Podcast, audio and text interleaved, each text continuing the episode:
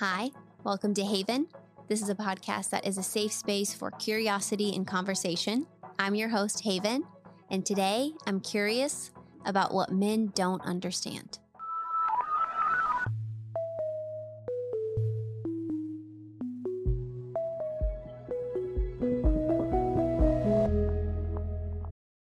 This episode is brought to you by Paramount Plus.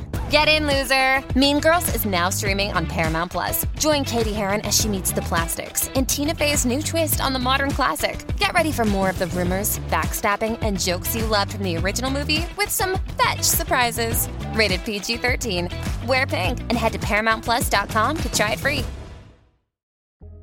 So, this is a large topic in general.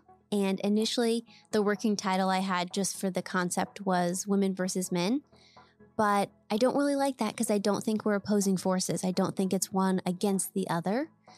What a better idea is how can we invite men to understand our experience better? Because I do think it's fundamentally different in the current world we live in. And I'm only going to be sharing from my experiences. I don't claim to speak on behalf of all women by any means. But for me, I live in a very westernized part of the world in Los Angeles. It's diverse and forward thinking, and I still feel the impact of the differences of the gender dynamics. So I want to explore those a little bit together. And initially, where I even got the concept of doing this was an instance that happened a couple weeks ago. I share a co working space in West Hollywood with some friends because I work remotely and I just do better to have the decompression time somewhere else outside of the house. And so, one of the friends that also works there, his name is Adolfo. And I was on my computer and I was doing something and I wanted to show him something. And so I said, Yeah, just come stand over my shoulder and I'll give you direction on what I'm doing so you can see. And when he did that, I had a flashback to an instance that happened over 10 years ago. So I was working in an office. Um, it was a pretty large organization, and there was an IT person, and I was having some uh, issue with my computer. So I had the IT person come. I would say he was like mid 30s. At the time, he felt like super old. so it's funny that now I'm saying mid 30s because I'm like about to hit mid 30s, and I'm like, that's not super old. But at the time, like, felt pretty old, and he was.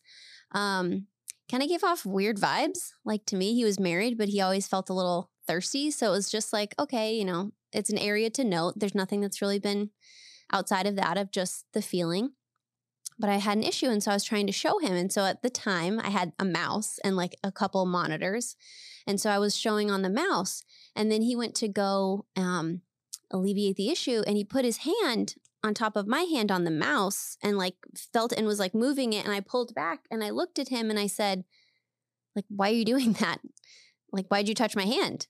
And he was like, Well, I'm showing you what to do. And I said, Just point.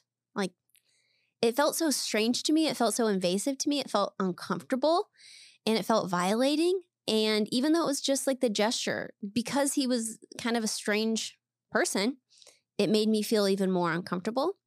And so when that came up, I asked Adolfo, I said, Hey, this thought just came up. It reminded me of a memory. Have you ever dealt with this? And he said, No. And I thought, Yeah, that's what I thought. Um, and I shared the story with him, and he goes, But my wife, Ciela, I know that she's had some instances like that. He was like, How can I best support her? Like in those kind of, you know, flashback scenarios or something greater. And um, I'll give you what we spoke about in the moment of how I think we can have men better support us in those kind of moments. And I think for me, these are the kind of things I would like to hear when these type of topics come up. The first thing I said is when she's sharing something that like that with you, the first thing you need to do is validate that it was wrong because she's kind of using you as a litmus test of, you know, am I crazy? Like, am I reading into this? Was this a bigger deal or not a bigger deal? Like, she's trying to use you to gauge if she doesn't trust herself of her feeling of that made me uncomfortable and it felt violating. She's asking you, as she's sharing the story, the like the sub question is, it was wrong, right? So validate that it was wrong. The second thing is make it about her feelings first. Don't jump to what you think, what you feel, anything. Just say, how did it make you feel in that moment when it happened? And then just let her talk some more. It may unearth some other feelings that she had and say, what were you feeling before it happened? how did you feel after it happened? And just let her talk and let her share about herself. The third thing is then you can tell her about how it makes you feel. You can say, I'm angry that happened to you. I don't like that that occurred for you. Because that'll maybe my inclination is that'll also make her feel validated like, yeah, it was wrong. And someone else, especially a male, feels the same way. And he's even upset on my behalf. The fourth one, and this one is really key do not ask her what she did or didn't do in that moment. Because she probably did what most of us do, which is freeze. And she's having a thousand thoughts in her head of, is this actually wrong? Am I misinterpreting this? Will I risk my job if I say something? Are there power dynamics at play? Like she might freeze or, or go into like fight or flight. Like the instance of what happens in that moment, you don't really understand unless you've been on the other side of that. Of it is uncomfortable and you're not sure how you want to behave. Later on, she probably is thinking, I wish I said this. I wish I did that. Um, but in the moment, it's really hard to do that as a female.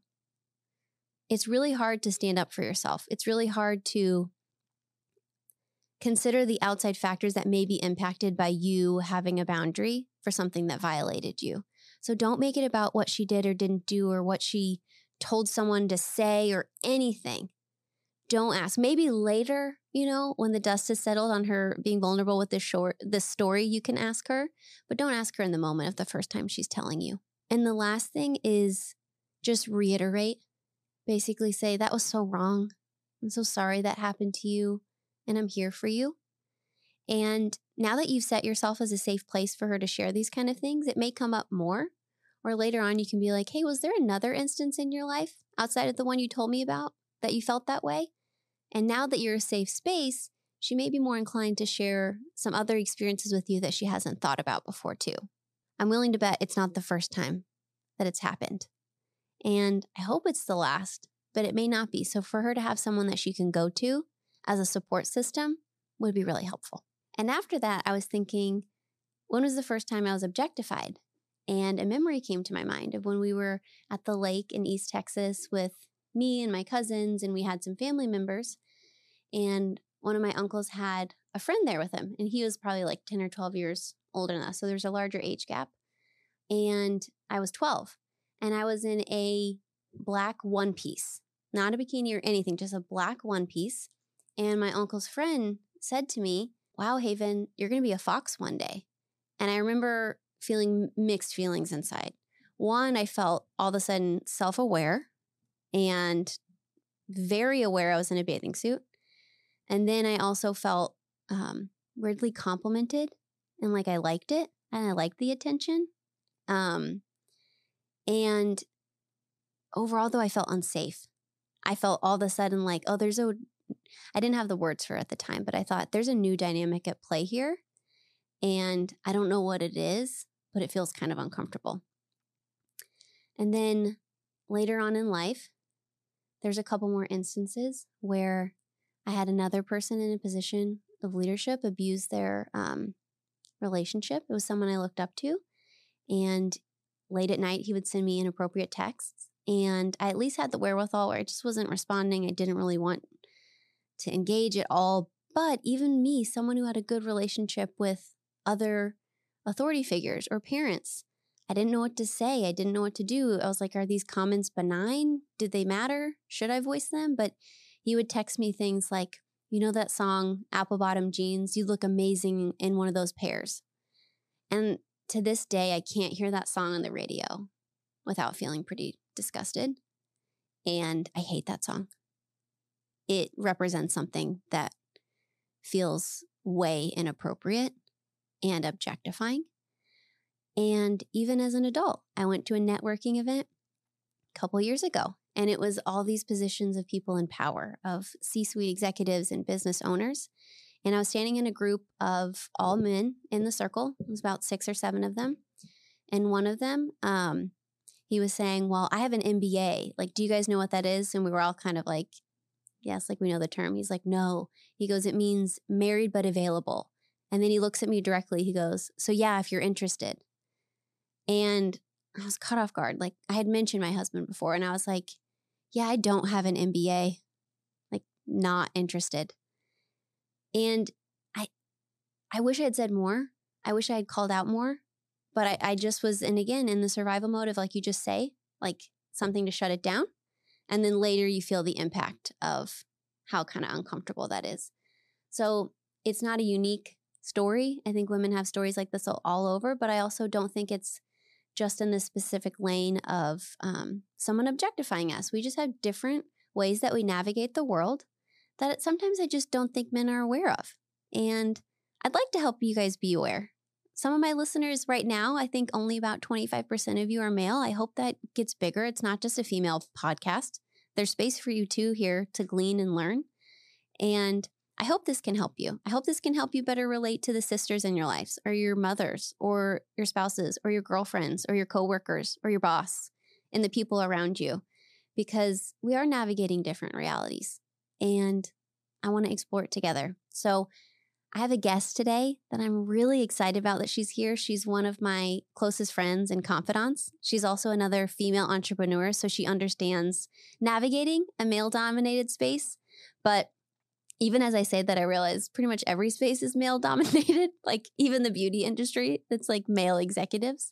But I'm really glad she's here. She's also a mother. We have a mother's book club that we meet every two months where we talk about things. So there's a lot of different um, ways that relate here, but mainly, I just think she's a really strong voice for someone who is a female in this world going after what she wants and navigating it in a way. So I want to welcome my friend Janelle. Hi, thank you for having me. I'm so glad you're here, Janelle. I'm so happy to be here. We've been friends for a couple years now. I think it's been longer than a couple years. I guess so, right? yeah, like Time we're flies. I think it's probably been around five years that we've been friends. Yeah, definitely. Because we were acquaintances before and we kind of worked on projects, Yeah. but especially when we had children hmm and especially when you were launching your business, Mhm. like those are what really solidified our friendship. Yeah, I agree. I think that we were able just to find so much common ground in motherhood Mhm. and entrepreneurship Mhm. and needing a partner to be at co-working spaces with Yep. in the midst of the world kind of returning from the pandemic. So Mhm. it's been fun. It's been fun. So I'm excited to have you on here. I'm sure you have your own experiences and everything. We'll get to that. But tell me a little bit of like, what do you do for work? Yeah. What do you do for fun? Totally. For work, I am an artist manager. Mhm. Um, I run a company called Volara Management.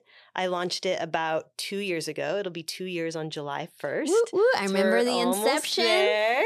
And now here it is a full fledged company. full fledged company, employees, partnerships. It's been an incredible ride. It's been hard um, in certain seasons. It's been really exciting in others, and so I'm just kind of. I feel like I'm riding the wave every single day, depending on like what's going on. It's so true. And from the outside, like, oh my gosh, that sounds, you know, amazing and glamorous and travel and artist management. But like, obviously, we're friends, so I've seen the inside. But I think too, it's so much of like leadership is like we think of it of like, oh, like the pyramid, like you're at the top and that must feel so great. But really, it's an inverted pyramid. All of the pressure, all of the weight of those employees, all of the weight of the decisions and living at that elevated level feels on top of your shoulders. It's so on top of my shoulders. And it's something that I knew going into it because artist management is that way in general, where as the manager, like you're kind of the center of their lives and you kind of encompass a lot of different roles, not only professionally, but also personally. Mhm. The lines are super blurred. And so um, I always see myself as kind of like the center of a wheel. And there's a, a lot of different spokes that connect to that wheel. And I'm in the center with the artist. And, you know, the spokes are their business managers, it's their record label, it's their families, if their families are involved, it's other partners that they might have in other spaces, other managers, publicists. And so we get to be part of all of those conversations. So it's heavy, you Mhm. know, like the the triangle is definitely inverted Mhm. in the job itself, and then being a business owner on top of that is um, it's a lot of work. It is. And within the center of that spoke, you're wearing like eight different hats, even. Oh, yeah. Sometimes you're business manager, sometimes you're confidant. Oh my goodness! Like there are so many different times where I'm like, how did I learn this skill? Right. Because I don't remember like a specific situation where I put on that hat and I learned that skill. I think that just over time, because you get used to being thrown into so many different situations, that it almost starts to feel natural. Like, Mhm. yeah, just throw it at me. I've got it. Yeah. And so that's that's part of the job, I think, is just like having the confidence to figure things out all the time and be resourceful. And then of course have like amazing people around you that can help you, like help me, Mhm. and then also help the artist, you know, figure out what they need. And you built a great team too. Like Oh that comes out of you. I love your team. Yeah, yeah. I have the best team ever. You really do. Yeah, I feel so out- fortunate. That can be make or break. But Yeah. tell me also a little bit about your world outside of work. What does Yeah. it look like? Um, I I like to use the word fluid because Mhm. everything is. I feel like every single day is so different. Um, so I have two kids Mhm. and a husband. My kids are six and three. Harper, who is six, and Lucas, who's 3 Mhm. Um, they're both like such different people in terms of their personalities. My um, my daughter Harper is incredibly artistic, and um, she loves drawing and painting and coloring, and she's definitely more introverted. Like she loves her alone time. Um, and she, but at the same time, she's very social and she Mhm. loves, you know, making friends and um, kind of putting herself into new situations, which is really special to watch. And then my son Luca is three. He is in a season right now where energy is a real factor. Oh my gosh. Yeah. and Little tantrums energy. and uh, just a lot of things that I didn't experience with Harper. She's just a Mhm. completely different person. Mhm. Um, so I feel like I'm a first time parent Mhm. Right. and I am relearning everything all over again. So I love that. And wish then, me luck. I mean, I'm right in it with you. Yeah, We totally. bo- that's why we have a book club. It's, It's like so true. we don't know what we're doing. What do the experts say? I know. And yeah. how do we take that in for ourselves? Yep. Because we did a whole book on um, raising worry free girls. hmm And then we did the book on raising emotionally strong boys. And they were very different books. Very different. And I gleaned a lot from each of them. Yeah. But I think it's interesting you said fluid because I think that's counterbalancing the myth of like balance. Like, how do we find a work life balance? Like, if you find it, then like I was gonna monetize. say, let us know. I was gonna say monetize that because you will make billions. I have no idea. I like to use the word rhythm Mm, that's good. of one, I'm a drummer. Mhm. so Yep. like rhythm is in me. But it's, you know, sometimes it's a fast paced cadence, sometimes it's a little slower. There needs to be rests involved. Like I Yeah. don't think my life will ever be in perfect balance. It reminds me of The Office. Um, do you guys know the scene where they're watching the like TV thing and it's like trying to go into the corner? Um, I don't even remember what brand that is. Like it's I'm gonna ask my producer. D- DVD? Okay, the DVD video, and they're just waiting for it to hit the corner. And when it hits the corner, they all celebrate. Michael Scott so obviously thinks it's him. That to me is balance, where I'm like, oh my gosh, I have hit the corner, and then it's gone. I know. And then immediately something changes, and I'm like, oh my gosh, I'm never, I'm never in balance. Like today, I was just thinking of I have a big quarterly strategic planning session tomorrow. After this, I'm going to Marina Del Rey for a meeting. Like, I'm not going to see my kids. It's Friday till Sunday.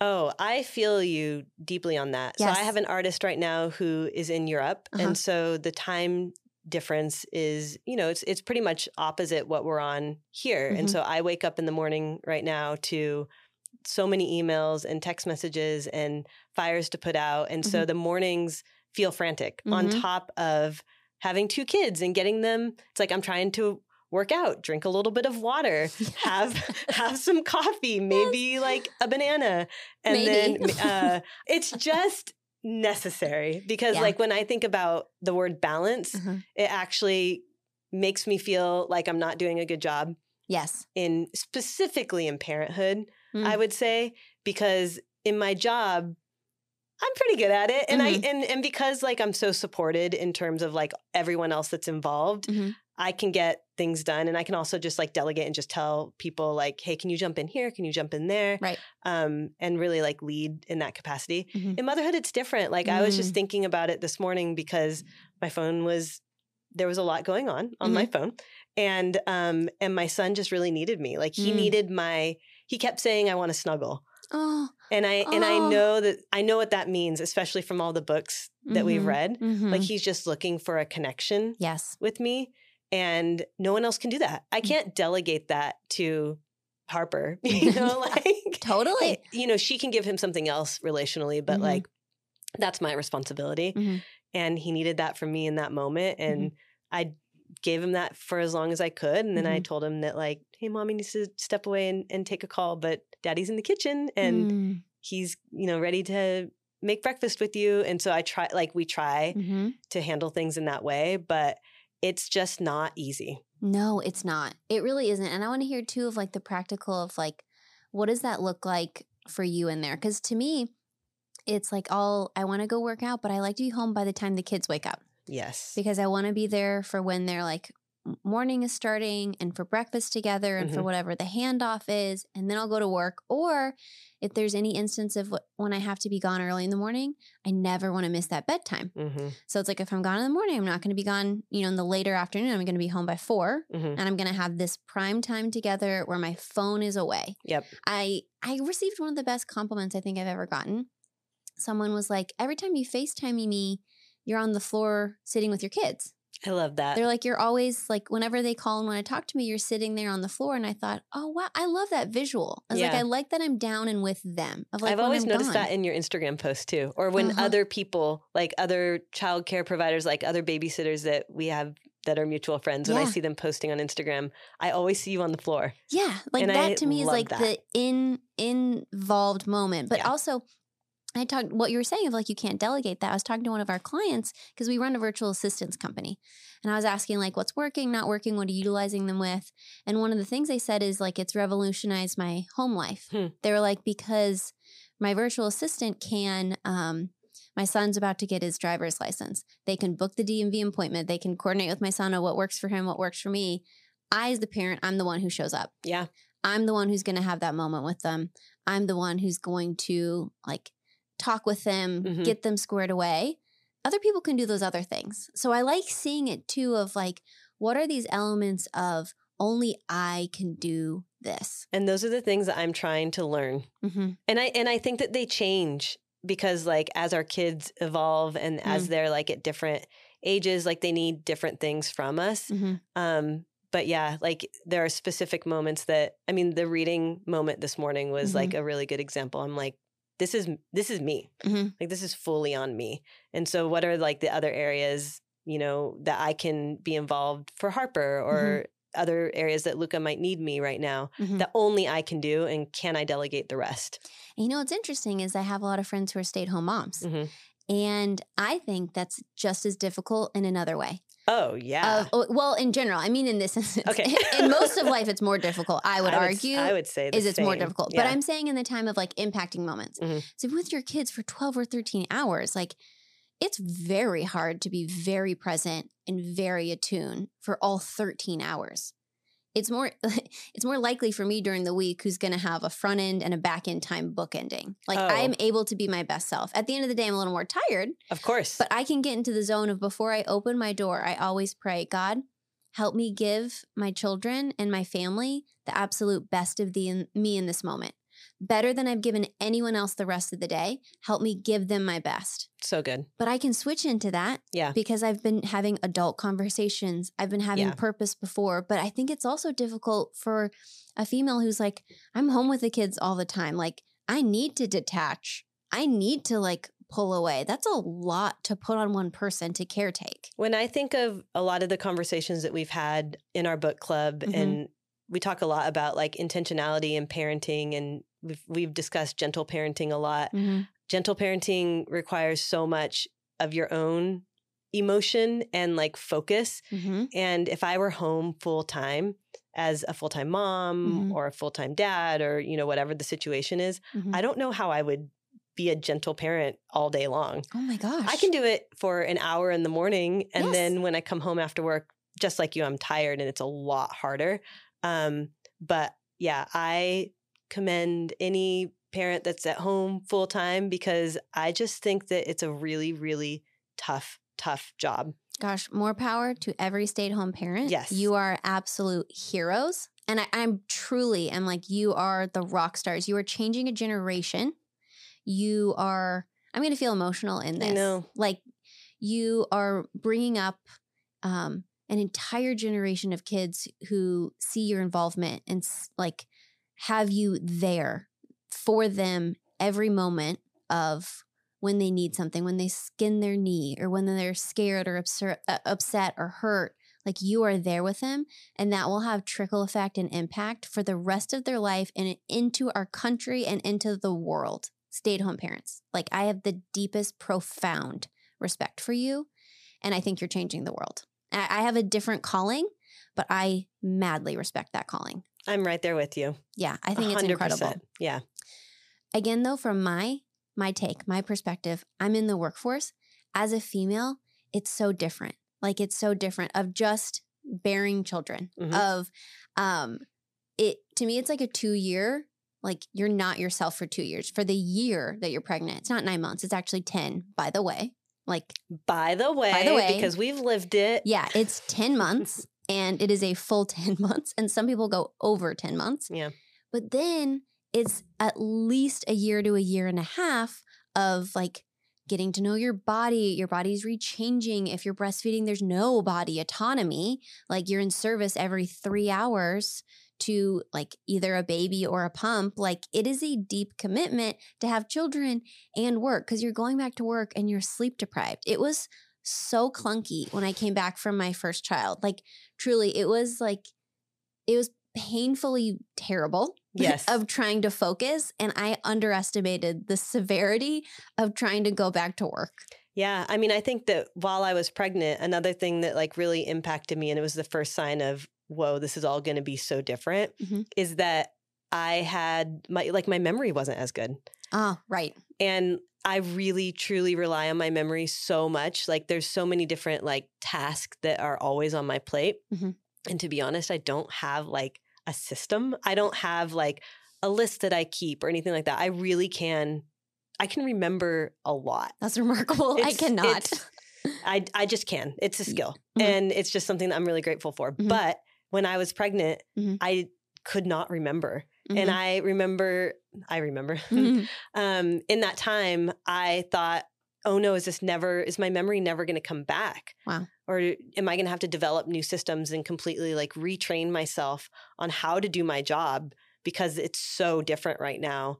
Um, and luckily, after I um, had kids and then when I went back to work, it came back. Mm. But then I had, you know, a whole nother set of challenges, like you said, with like the nursing and um, the pumping. And I travel a lot for work. And so I pumped in the craziest of places all over, not really all over the world. I mostly stayed in North America Mhm. for that first year. Mhm. But um, I but at the time harper was like my mommy works in new york yeah, she thought I worked in New York. yeah because you were traveling because yes. I was traveling so much, and like you know, my clients would be on morning TV shows, and it's it's it's their gig, not mine. And so I'd try to find twenty minutes to sneak away into an office or a bathroom just to. Mhm. I had to pump. yes yeah it's a huge like time commitment so i think Yeah. one of the things of like men don't understand of like what it takes to do all of the front end and the back end of like just those first like pregnancy and postpartum for a year like there's For a lot like you go home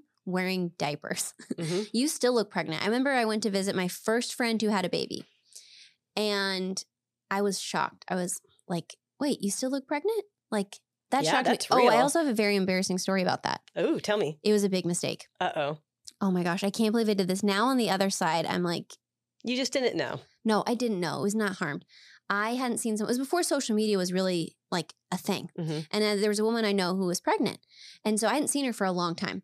So I, well, like in the span of like eight or nine months, like, Mhm. Yeah. but I went to go see her and I like saw her stomach and I was like, oh my gosh, I can't wait to meet you. And then she looked at me and she goes, I had him a month ago. Oh no. Oh, no. A I cringe moment. Cringe. I didn't know Mhm. what to say. And I said, I still can't wait to meet him. Like, just like, where do Good you save. go from Good there? Like. I literally Yeah, had nowhere really hard to go. though. But men, women will look pregnant for a while afterwards. It Mhm. doesn't just go away. It takes like time for your body to reacclimate.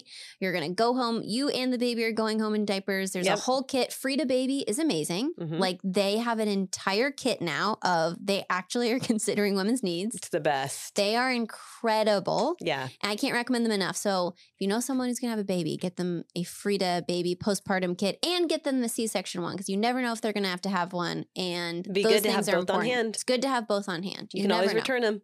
You can always return them or regift them. Or Someone regift. else is going to use Yeah. them. that's a little bit of a tangent. But the stuff that our bodies and our minds go through Yes. is it's a lot. It's a lot. It's a lot as females, and even should you not choose to have children, let's Mhm. like place that to the side Yep. of like motherhood. What are dynamics in the workplace where you're like, okay, I don't think men are tracking with what I'm um, experiencing here? Do you have any kind of understanding or experience of that? I think that um I think that one thing that I've noticed a lot is just especially when um like a male counterpart has a really supportive wife at Mm. home. Um I think that they are not always aware that in my role I am still the mother. Wow. And so there are a lot of tasks that I do. I have an amazing husband who is very hands on and, and very, very supportive. But there are still things that fall into like our traditional roles Mhm. um, that I still have to be part of. Yes. And so I think that something that I always want, wish Mhm. that like other men in the workplace understood about me and my experience is that it's just different from yours yes. and and Yes. like i do carry um it's not I, I was gonna say a burden but i don't mean for burden to be used in like Responsibility? is a Mhm. great word i do cra- carry a great responsibility in my role in my household that is different from yours hmm and I think that one of the reasons why I started my company was because like I wanted to be able to create a place within the music industry where I could kind of weave a little bit more hmm um, and be present as a the the kind of family member that I wanted to be. Mm. I'll I'll Mhm. remove it from motherhood too. Just like I wanted to be present as the type of um, family member that I thought that I could be, Mhm. and I wanted to create a space where I where other women could do the same. Because it does get to a point where some women feel like I need to take myself out of the running. And that drives me absolutely insane. Okay, tell me more. Um, I think that that's what I experienced over Mhm. and over and over is that there were so many women in artist management specifically that I saw step out of the job because they couldn't kind of like find their place within the system. hmm And in like in the past year, I've had a lot of different conversations with um, partners in artist management companies, Mhm. mostly run by men, Mhm. um, where they sit across from me and they're like, "It's just so crazy that there aren't that many females in artist oh management." Oh my gosh. Yeah. And I just want to like, it like hurts me inside. you just start like, because there's so much that I Mhm. want to say. And I don't want to be disrespectful because like their experience is just, it's just different from my experience. Just like I don't fully understand. uh, There's probably a lot of things I don't understand about their experience Mhm. Because I just don't walk in their shoes. yes. But at the same time, I'm like, okay, like, should I pull out my list and tell Yeah. you Mhm. why? Uh, Like, and I could, you know, name specific names like why so and so, why so and so, why so and so ultimately didn't make it in this job. Um, because it's like, it's a customer service oriented job. It's a lifestyle job. I always say that. Mhm. And like, you kind of have to be available 24 7 for your client. Mhm. Um, that's just the culture of the job. Mhm. And you have to be okay with that. But it does mean that there has to be a structure that you fit within within your own company Mhm. where you kind of have the the ability to also do the other things. And that didn't exist before. I think the pandemic has helped a lot. Mm. And I also just think that like the our culture has shifted a lot too. I think that the the generation that's in their 20s is that Gen Z. Gen Z. Mhm. I think that Gen Z actually has brought a lot of positive changes um, to like the music industry. It's the Mhm. industry that I know, Yes. um, but the music industry because they have they have the desire to be more plugged into family life and friendships, and they just kind of create the space. hmm So I feel like the combination between a new generation coming up Mhm. and um, the pandemic creating like more of a work from home culture Mhm. that's like just accepted has shifted so many things. And I love it. I love it too because even you said this, like they created the space. Yeah. That's what I think of like creating the space or even like representation matters. For sure. Your voice in that meeting Mhm. matters. Like, Yeah. you know, like why I'll they keep left. talking. No, I mean like keep talking and Yeah. saying like I'll tell you. You know, like Absolutely. I find that often men just don't. They really are asking and they don't know. oh, they just don't know. They just they don't know. Yeah. And it's not a like a malicious thing sometimes, but oftentimes not. Yeah. It's like, how do we tell them or how do we, you know, give them a heads up? Mhm. Or I had um, one of these quarterly strategics when I was I was in Denver for it, and I brought all my pump supplies, my little Yeti cooler, whatever. We were going, and I said, and um, I told my business partners, I said, hey, by the way, like my son's a year and he's weaning, and my hormones are dropping. I was like, I'm going off a cliff right now. I said, so if I'm feeling emotional, if it's a little shaky, like I want you to know, like that is impacting me in this moment. Absolutely. And I have to tell you this because it's going to impact our conversations. Mhm. So it's also like getting them up to speed and not trying to be like, I'm going to be professional. I'm going to be buttoned up. Like, I'm not going to insert that in. You're a whole person. Mhm. You're bringing your whole person into wherever you are, like whether it's work or home or friendships. So it's like, okay, how can I holistically see this? Or you know what it makes me think of? Hmm. We have a shared, I'm I'll call her a babysitter because she's 13 years old. We have a Oh, shared yes. babysitter that's your neighbor. The way that we found her was we were going to Halloween, like in your neighborhood, Mhm. and she was handing out her babysitting resume. Which I love. I loved it. She was saying that she was targeting little kids Mhm. and their parents and handing it to her. And I, of course, called her because I was like, I got hundred to support this young entrepreneur. Um, and on the phone, her mom was on the phone the whole time. And she, no, we called her, uh, we had called her mom. It wasn't her number, it was Mhm. always through her mom. And she had um, all of her questions to ask me about my children. Like, do they have any allergies that she should be aware of? Um, she let me know she's CPR certified. She's taken an online babysitting course. Would she like to send me the certification afterwards? Of course, yes. Everything, yes. But her mom is like such a force. She's a Oh, CMO. yes. But we, I remember being like, gosh, how did you create this? And also, who are you? Like, she gave me more intrigue than the daughter, and to some extent, of like, how did this happen? So I remember I was like, I'm going to take her to lunch. Do you want to come? And I said, yes, absolutely. I'm yeah. in. And said, I said, okay, great. Let's take her to lunch. And she um, gave me so much food for thought. She was just saying, like, yeah, I just asked for what I needed Hmm. and I didn't apologize.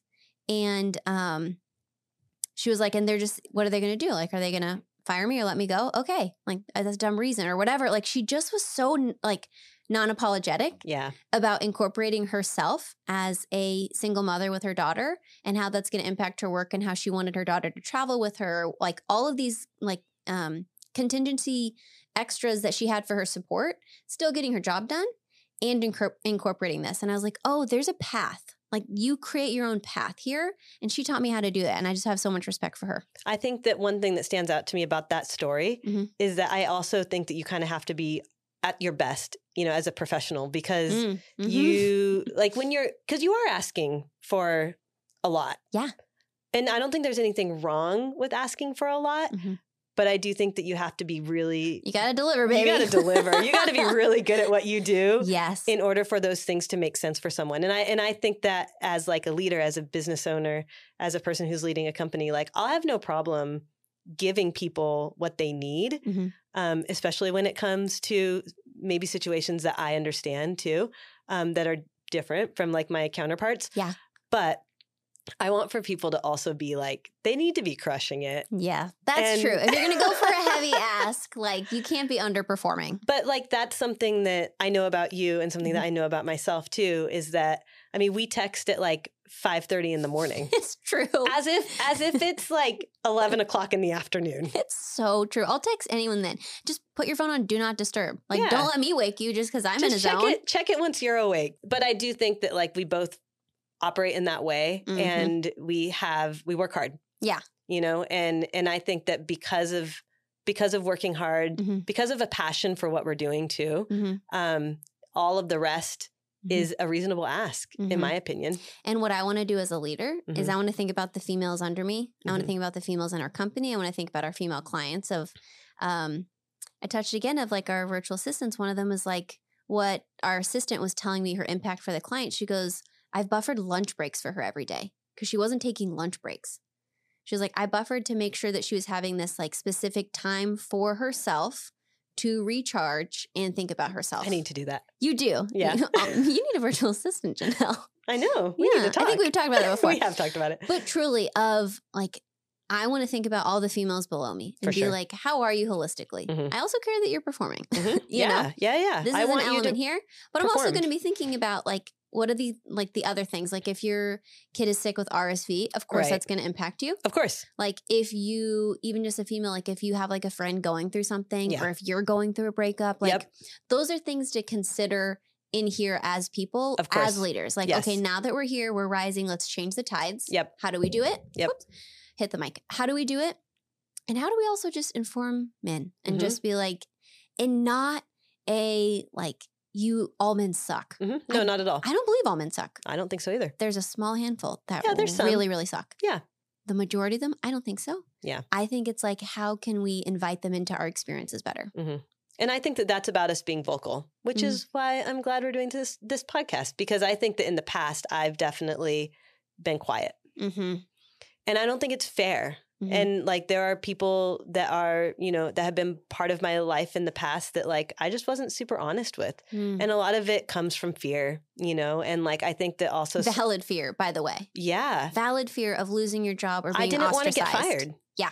I live every single day. It's a little bit different now because I'd have to fire myself. But like I live or a client could fire me, which would be worse. But like That I live worse. every single day in the fear of getting fired.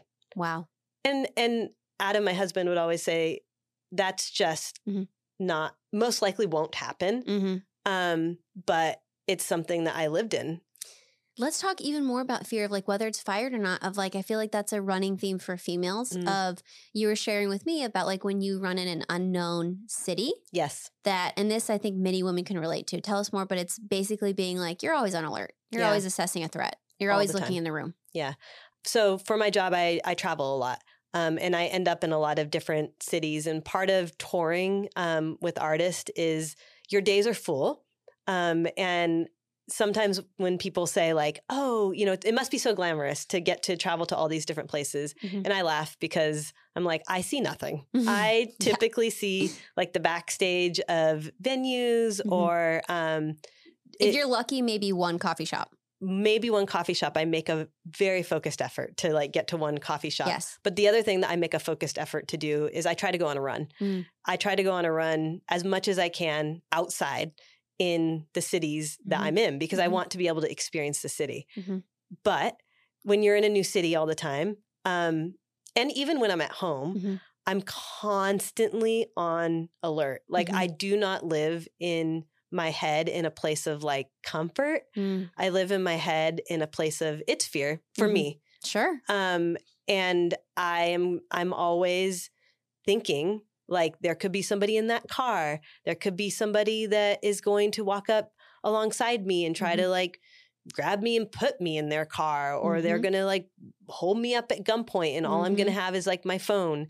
And so like I always I struggle because I love running. Mm. It's a release for me. It's an opportunity to like see new places Mhm. in like you know during a busy day. Mhm. Um but at the same time, like I always think through am I going to wear my AirPods? hmm Uh, They always have to be on transparency mode, but like I do love listening to podcast. I love Mm-hmm. listening to music. Like those things bring me joy and I love doing that while running. And I double check myself all the time. Like am I am I being an idiot by Mm. like listening to a podcast while running? hmm Not if it's my podcast. but- No, I mean never. But no, it's true. But like, can I hear what's going on around me? Can me? you hear what's going on? Or I think of um like Aaron has never walked with his keys like this. oh yeah. Females were like, "Oh, we know what that's like in between your knuckles," or like with pepper spray. I'm like, Yeah. it's just different elements. But I also want to even kind of parlay a little bit of running and what that does for you. Mhm. I feel like even as females, like moving our body helps our mental regulation so much. Like I found that in my life, and I didn't really believe too much in like hormone stuff. Mhm. I thought like, oh well, maybe like maybe PMS, like I don't know. but early in our marriage, Aaron at one point like he if we were having a fight or something, he'd be like, "Hmm, what's the date?" And I was like, "Don't go there. It's not that. What are you talking about?" And then the next day I would start and I was like, "Hmm, You're like, "Th- he's onto something Wait, here. Maybe, he knows a pattern me. here, here. And then he basically was like, "Hey, you know that app you have on your phone? Can I could I get it on my phone?" Like he was like, "That That's would actually very really-" sweet. He's like, "That would really help me know, Yeah. like maybe what's going on." Because the way that I describe it is like the week leading up to like a cycle, my emotions feel like they're on caps lock. hmm they're the same emotions I'm probably feeling. They're definitely intensified. Mhm. And it's not that I can't trust myself, I can't trust the intensity of what I'm feeling. Mhm. And that is a definite factor I have to consider in all things. in decision making especially that's like one of the things for me in this season as i've been making what feel like bigger decisions than i've made professionally in the past Mhm. um i'm like okay where am i at hormonally Yes. and am i about to say yes to something out of just whatever's happening within my body Yeah. am i scared because Mhm. that's what's happening to me in this month yes, no, it's a physiological Yeah. response Mhm. that I think I underestimated. yeah And I think there's more power to explore there too, like even within ourselves, of like, you should be tracking your cycle. You should be noting like deep emotional dips in Mhm. what's happening in your body and just look for patterns. There may be patterns there. You may have hormone imbalance. I don't know. Like, it's just stuff within ourselves of how can we even get to know ourselves better? yes Because I can't tell men how to understand me better if I don't understand myself. So, like, what do I need to know about me too that then I can translate? i agree Yeah. i love that he asked for the app Oh, Aaron, did you yeah He's an angel. Like, he's just so pure of heart. did you give it to him Of course. that's great Of course. Yeah, Yeah. Like, no, very helpful. My theory in relationships, I wonder if you think about this, it's a little off. Of, I think in every relationship, from what I've seen, there's like one person who is like very kind, pure, like, you know, like more consistency or like neutral or just like a new, like a, an angel. And then there's a spicy one. That's a little more of hot takes and a little more intense and like probably has a pulse on things, but you know, they could go a little while and out. And I feel like I am the latter. Aaron is the former. Oh yeah, Adam is stable, Mhm. so stable that it drives me crazy. Mm-hmm. Um, because I'm like, don't you want a little spice in your life? yes. and then there's me. And he's like, I have it. I married you. Oh yeah, he's he's got it. He's fine. He's taken care of in the spice department. And I don't think that's a dynamic, female male dynamic of like I think that's always just that. personality. I think it's personality. Well, we open this up to questions.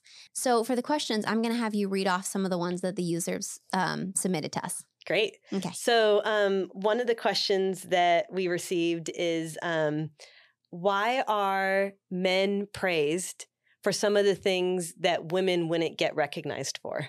Hmm. Hmm. I think gender stereotypes are at play there. hmm where before it was like the 1950s model of like the husband goes to work, the mom takes care of the children. It's weird that we still have those in place. Like the three o'clock pickup, I'm like, who's picking up your kid at three if you're both working? Like, how do they, how is that the model we have? That's really difficult Very hard. if both parents are working and like, like, what does that really look like? So I think sometimes it's these traditional things that haven't caught up to the times yet, where it's a I know it sounds kind of like I'm not really answering your question. I think it's a great thing that dads or men are being praised for things. Yeah. Like, I think it's great. Don't you want positive reinforcement for the It's stuff affirming. they're doing? It's affirming where Aaron, he went to IKEA and he said he had like five people stop him and be like, wow, like what amazing kids you have. Or like, how uh, great are you out solo with them? I have never once in my life been stopped and someone say, you're doing a great job with your kids. Ever. And Aaron got it five times at one IKEA trip. Good job, Aaron. Good job, Aaron. Like, Way I don't know, like, don't get me wrong. I think we should also be praising women Yeah. for the impact that they're doing that does go unseen because otherwise, like, I don't. I don't want it to build up resentment, Of course. but I don't think we need to praise men less for what they're doing. I think I, I love affirmations. Mm. Yeah. I'm a words of affirmation person. So I think that that's beautiful. Yeah. I just wish that it would translate over to the other side too. Yes. Um, Adam, when I was nursing Harper for her first year of life, like he traveled with me a lot for work, Hmm. and um, and he would carry her in the in the baby carrier on the planes and in the airports, and like he really did the majority of the parenting. Yeah, sure. Other than me nursing, Uh-huh. and so, um, but he would get affirmed all the time, like Mhm. on the planes. It'd be like, "Oh, such a like such a good father, such a good parent," and, and part of me was totally okay with it because then when she started screaming, Mhm. It wasn't as big of a deal. Like it seemed Wow. as if we didn't get like as many of the mean stares as maybe we would have received if I was the one holding her.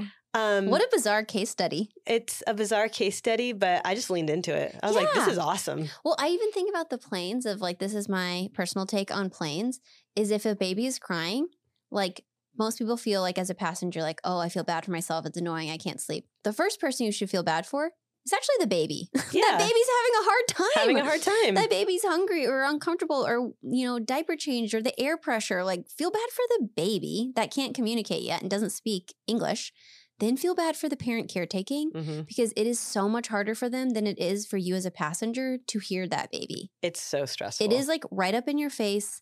You are trying to console. You know that it's a nuisance. Like you're doing the best you can. You're just shoveling cheerios and ipad time or Yep. whatever is your like back pocket thing that's a special treat.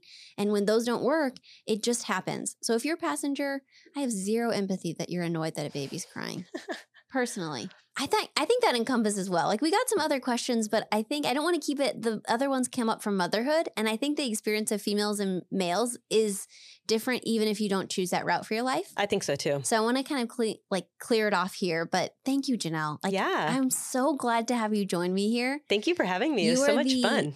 Busiest schedule of anyone I know. So whenever you said you were available on this one date, I just locked it in as fast as I could. I said, here's your hour, Haven. literally and we have to wrap it in one minute because you have a call so thank you for your time Of course. i love you. you. so much so you. for the closer of this episode i want to thank you first for your time and i don't know if you noticed if you're watching this on video i have haven podcast merch. I'm wearing the awesome hoodie. I love it. It's thick and durable by the way. It's not one of those like little thin flimsy hoodies. It's really great quality.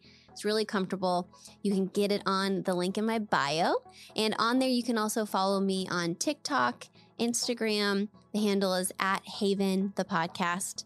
You can also um, like, subscribe, and follow my YouTube channel. I'd love it if you um, check that out, and then you could just be recurring. And whenever new episodes come up, they'll automatically be sent to you.